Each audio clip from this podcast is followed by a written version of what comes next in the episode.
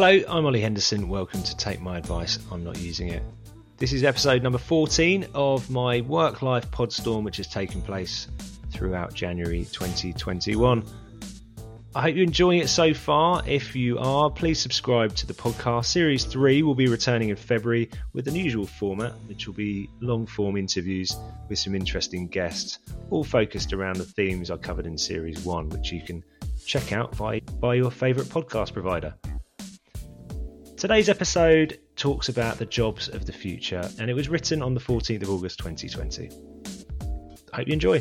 A couple of weeks ago, I referenced Cognizant's 21 HR Jobs of the Future report, which is the latest in their Future Jobs series. This week, I wanted to share some of its more interesting insights with you and to highlight a role I expect we'll see more of over the next few years.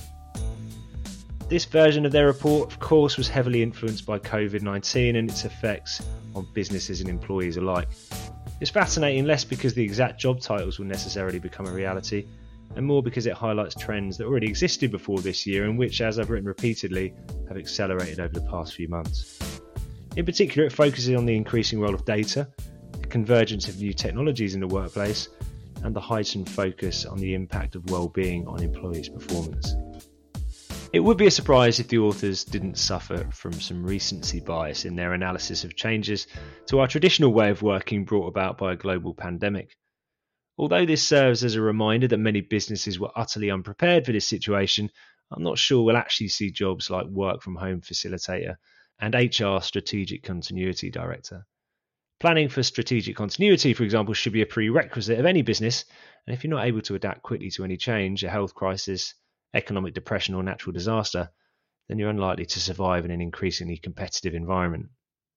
That said, the speed at which we were collectively able to act indicates we have reached a vital inflection point, near universal connectivity. This enabled a swift adjustment to the requirements of remote working and associated changes in operational processes. The report showcases various new HR responsibilities that I would consider crucial for broader leadership. Take human machine teaming manager, for example. And I quote As a human machine teaming manager, you will identify tasks, processes, systems, and experiences that can be upgraded by newly available technologies and imagine new approaches, skills, interactions, and constructs. End quote. The authors rightly allude to how a fundamental understanding of pairing automation and machine learning with uniquely human skills will be a critical determinant of future proofing an organisation. This won't solely be a question for HR, though, of course. Likewise, Chief Purpose Planner. I'm as likely as anyone to bang the drum for establishing one's purpose individually and as a business. However, again, this sits well and truly with leadership, although if you had to narrow it down, perhaps culture.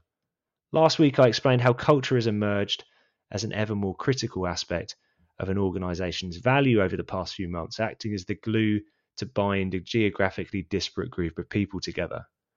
Along the same lines, I like the sentiment behind a Uni for Life coordinator, encouraging an ongoing program of learning, and a second act coach, acknowledging people will work for longer and will need assistance into the different transitions this will inevitably bring. In the case of Director of Wellbeing and Head of Behaviour, on the other hand, I can undoubtedly see these roles emerging if they haven't already. I quote Director of Wellbeing. The vision of the role is a holistic one, with an increasing emphasis on weaving mental, emotional, physical, and spiritual well-being into the fabric and culture of the organization. Head of Behavior. We're looking for an ambitious and inspiring individual to establish our organization as a frontrunner in behavioral data usage while maintaining the trust, satisfaction, and motivation of our workforce. End quote. And from a data and technology perspective, I can imagine the existence of a human network analyst that leverages the abundance of analytics across the organization. I quote, understanding the hierarchy means uncovering the natural network, how people really come together across the business to get the job done. The human network analyst uses AI and data analytics to visualize and analyze human working relationships. End quote. Finally, while thought provoking, many of the jobs conceived in the report could easily fall under the umbrella of an existing role, although admittedly not one which is currently widespread.